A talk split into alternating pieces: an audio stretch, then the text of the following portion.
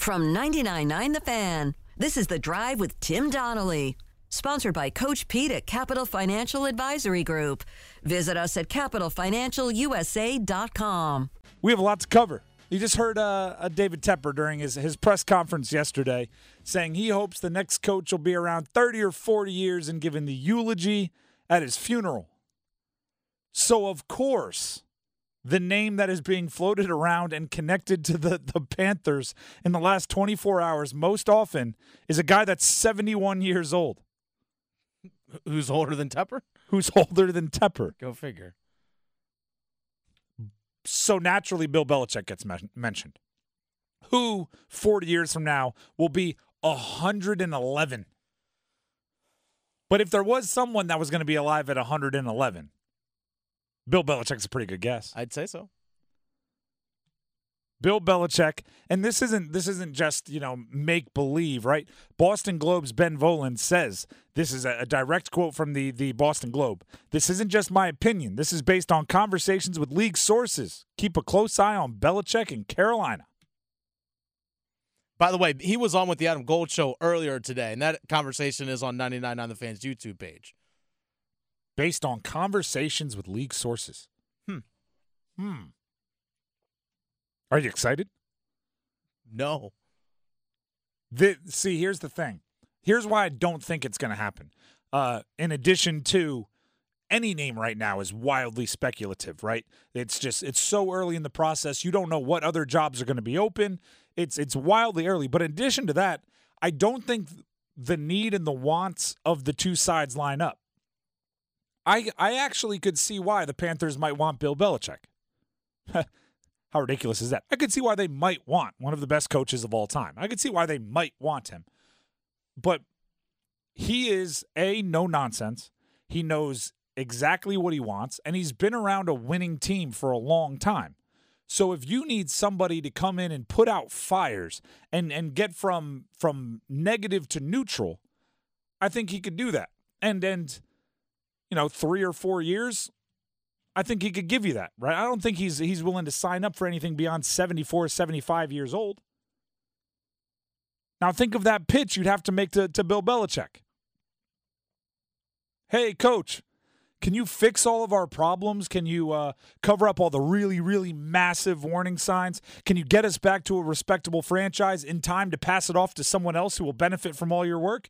I don't think Belichick is that dude right now. If Belichick leaves New England, guess who he's competing against? I'll give you a minute. All right, less than a minute. Tom Brady, right? If he leaves New England, he wants to go somewhere, win a title, be like, ha, see, I could do it too. He's got seven, I've got seven. We had six together. See ya. So asking him to come to Carolina, it's a tough question to ask. It's a tough question to ask. So I don't think it's going to happen. I get why. And I get why the next person might be that person, right? The, the Panthers might be looking to hire their Mark Jackson, not their Steve Kerr. What I mean by that is they might be looking to hire their, hey, you're going to get this doldrum, this dungeon franchise back to where they have a couple building blocks, they have a couple of of uh, uh, key pieces in, in place, and then we're going to go look for the guy that's going to win the title. That happens all the time. Not as well as it did with the Warriors, but it does happen all the time. Do you think Bill Belichick is going to be Mark Jackson? No. Not at all. I don't think anyone signs up to be Mark Jackson in that. Like, hey, let me let me coach him for three, four, five years, get him really excited, right? Lay the foundation, then someone else can come in and get all the glory and have the highest winning percentage in N B A history like Steve Kerr had for a while. I don't think that's how it's going to go. But it is worth mentioning that somebody out there has a source in the N F L that says Belichick in Carolina. Now, I said this long ago, but I'll say it again. The, the one saving grace that might overlook all of those hurdles is I do think Tepper is, meaning David Tepper, the, the owner of the Panthers, is universally powerful enough within that franchise and I don't want to say stubborn enough, but bold enough to say, Belichick, you are the G M, You are the coach. You answer to me and me alone. And here's a boatload of money. I'm not sure other franchises are going to be that uh, uh, bold. And I do think that is what Bill, Bill Belichick is looking for. I think he's looking for somewhere where he can go and be the master of his domain, the king of his castle. He could be the king of that Carolina facility. Earlier today on Unsportsmanlike, our morning show, Chris Canty, one of the uh, the, the co-hosts you can hear every morning, right here on ninety-nine point nine The Fan, uh, said this about what Tepper needs to do next. Last time I checked, football ain't his business. He's not a football guy. He's a football fan that has to happen to have a lot of money, and that's why he could buy a team. But it's clear and obvious that he don't know what the hell he's doing. When you're hiring and firing coaches midseason every single year in back-to-back years, something we've never seen, it's obvious you don't know what you're doing. At this point, you need to give way, give up your veto power, and let the football people in the building handle the football business. If he's going to get out of the way for anyone, maybe Belichick's that dude. If you're going to get out of the way for anyone, maybe it's, hey, I'm not going to kowtow to Frank Reich. But I'll kowtow to six rings. Maybe that's what it is. Maybe that's what it takes. Maybe. So the reason I chose William Peace was because of their stellar game design program. It's very rare to find a game design program in the United States at all, let alone North Carolina. And this place seemed like the right place for me for where I wanted to go and the connections I could make uh, within the program. Turn your hobby into a career in one of the highest paid professions in the country with William Peace University's Simulation and Game Design program. Master design, three D modeling, and programming in a state-of-the-art space with the latest and most remarkable technologies available. Find out more at peace dot e d u. More great news for Cary commuters. With the new GoCary app, you can track your bus live on the interactive map feature. Stay informed with the latest news and service updates right at your fingertips. Save your favorite locations and routes for quick and easy access, making your daily commute a breeze. Plus, with the GoCary app, you can easily connect to go cary dot org for even more resources and information. Best of all, the GoCary app is absolutely free to download on the Apple and Google Play stores. GoCary, where getting there is just a tap away. Let's update the Bryceometer to the exact place it was.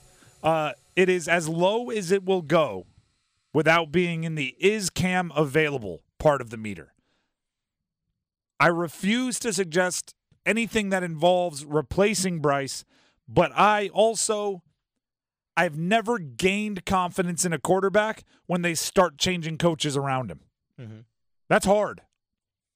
That's often what's contributed with ruining a quarterback when when they, oh, he's had this many head coaches and this many coordinators in his first X amount of years. That's usually like an excuse. That's like, hey, he never really had a chance. At minimum, Bryce Young will have four play caller changes in his first season going into his second season.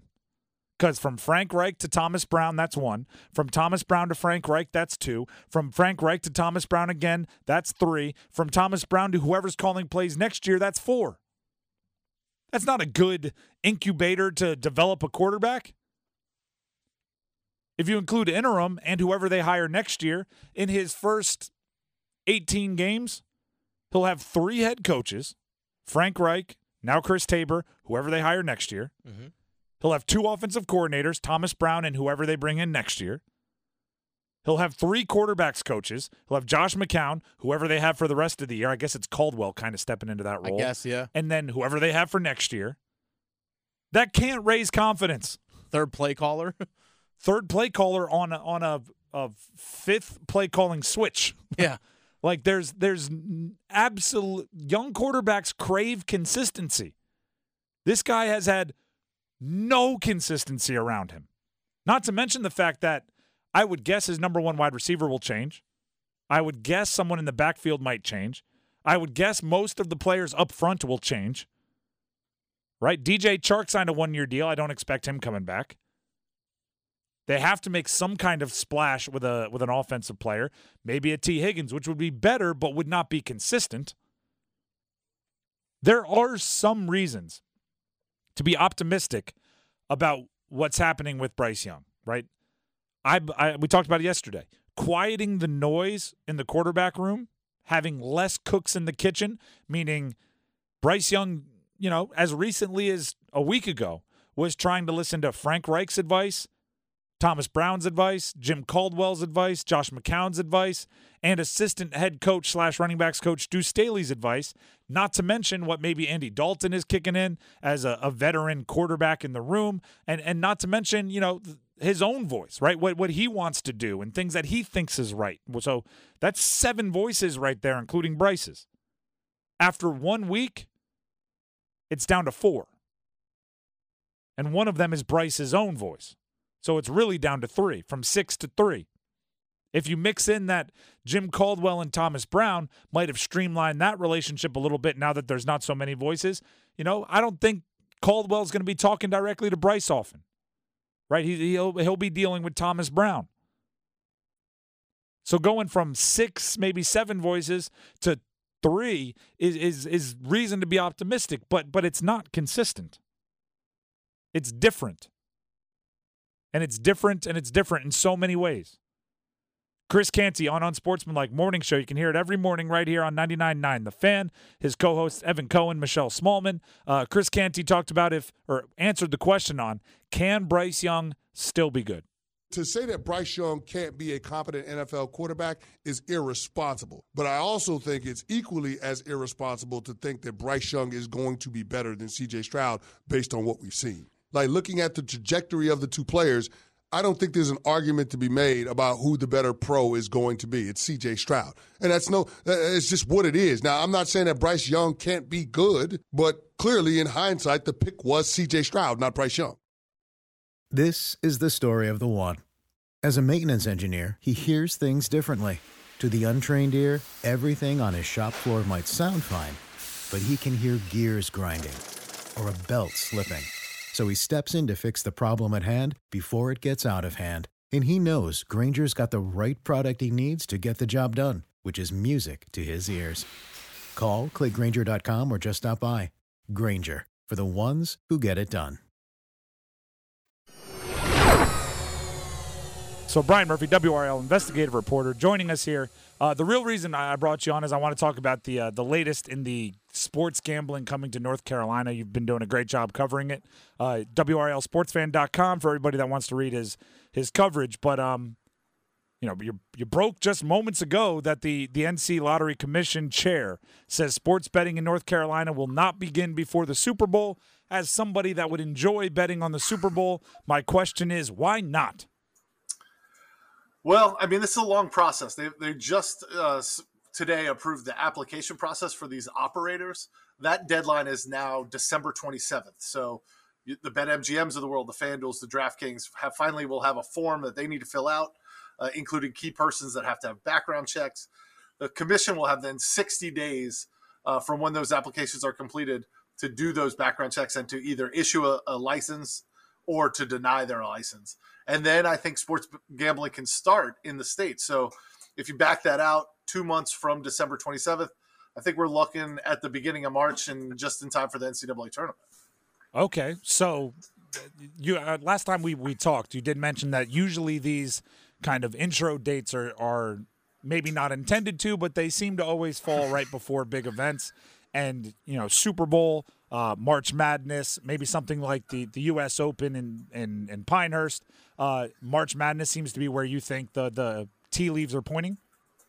Yeah, if you look at the timeline they've they've sort of laid out, uh, you know, sixty days from that December twenty-seventh date. They said anybody that gets their application in by that December twenty-seventh date uh, should be approved in time for the go-live date. Now, they, they were clear to say, we do not have a go-live date. We will announce that in the future. They think they may get hundreds of applications. It's not just uh, the operators uh, that they're going to get licenses from. They're going to get license, uh, license applications from suppliers and, and all these different aspects that go into uh, putting sports betting on.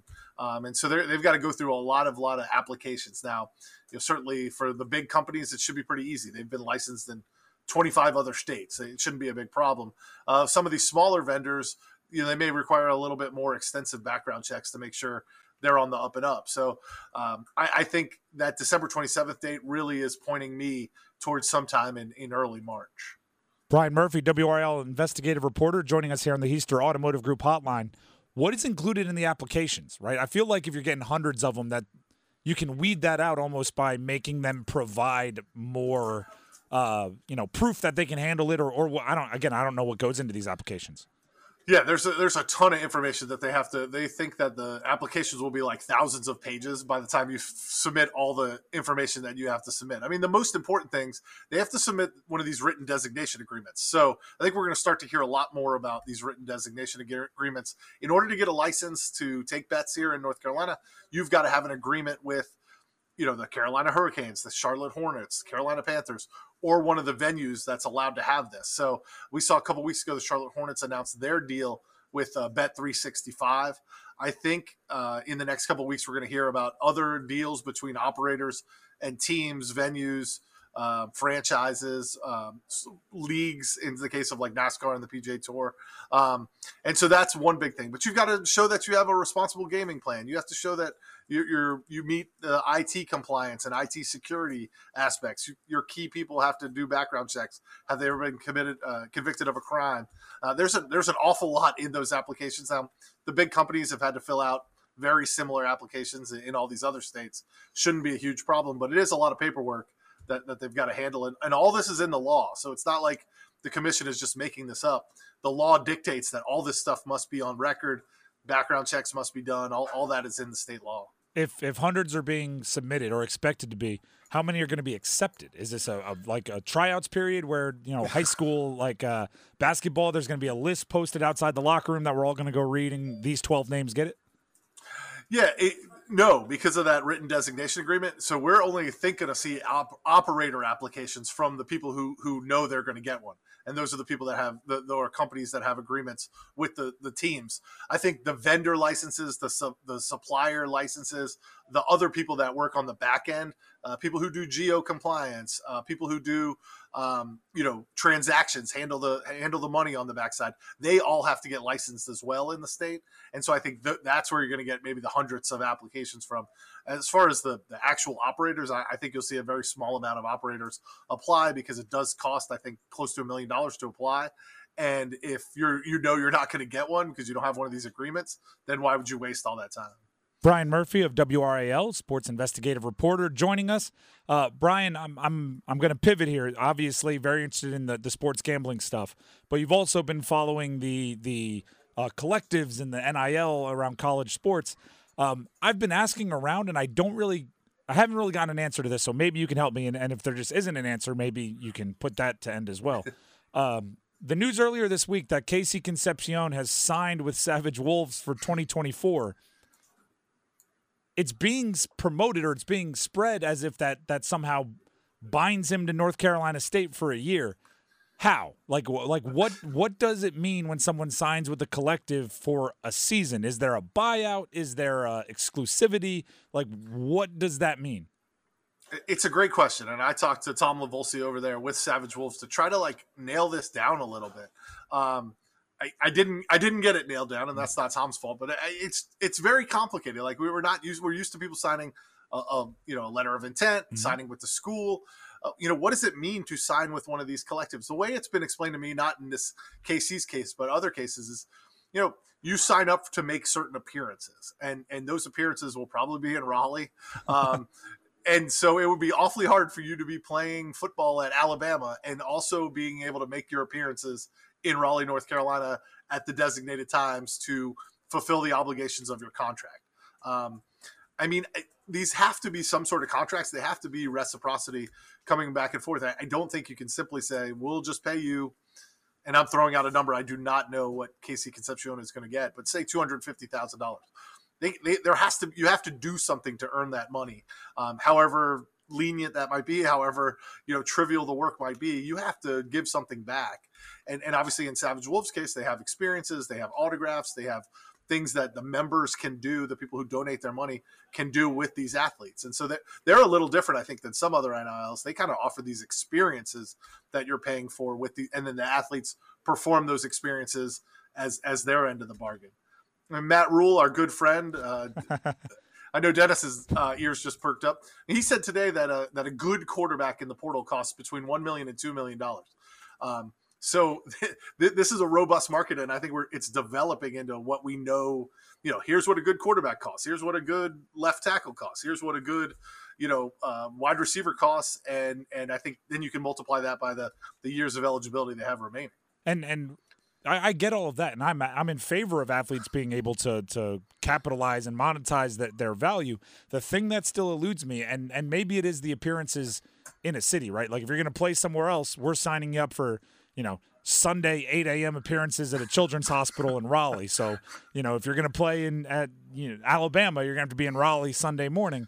Like maybe that's it. I just I, I think there's some type of agreement that the players are are signing themselves up for that they can't get out of, and I just don't know how that's enforced when it comes to these these agreements.